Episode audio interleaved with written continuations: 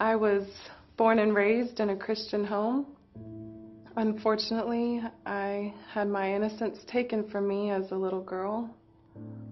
I continued to see and experience things that really caused me to feel confused about who God is. I began to feel really alone. Uh, I was suffering from a lot of brokenness, physical and sexual abuse. I knew God. I had accepted Him in my heart, but um, I didn't have a real relationship with Him.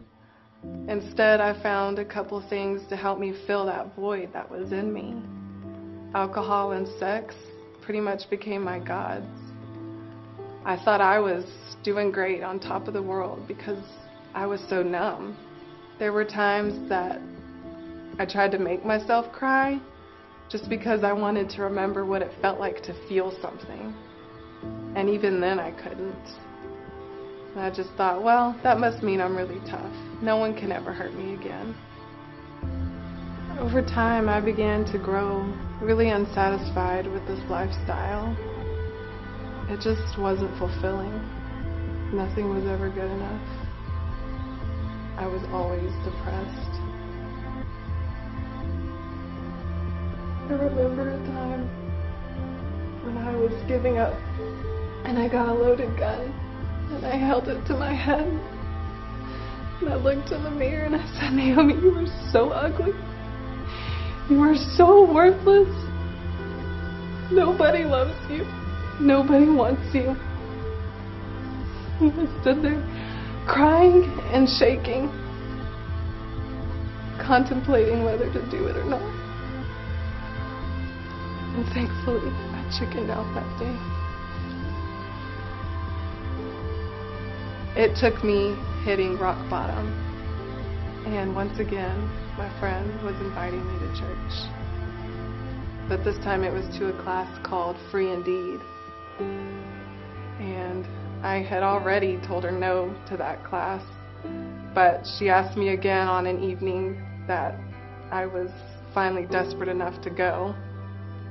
A woman at my table came to me and spoke a word into my life about my life that was so dead on that I just knew without a doubt that God had to have shown her this.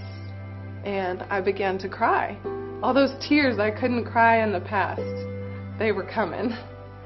And she then goes on to tell me that she felt like the Lord was leading her to give me a hug. And at the time, I was the kind of person to say, you sure, I'll hug you, but I really doubt Jesus told you to hug me. But I'm telling you that when she put her arms around me, that it just felt like God's arms were just literally, physically around me. And in that moment, I can't really even explain it other than to say it was just this supernatural moment when God just placed this spark of hope back in me.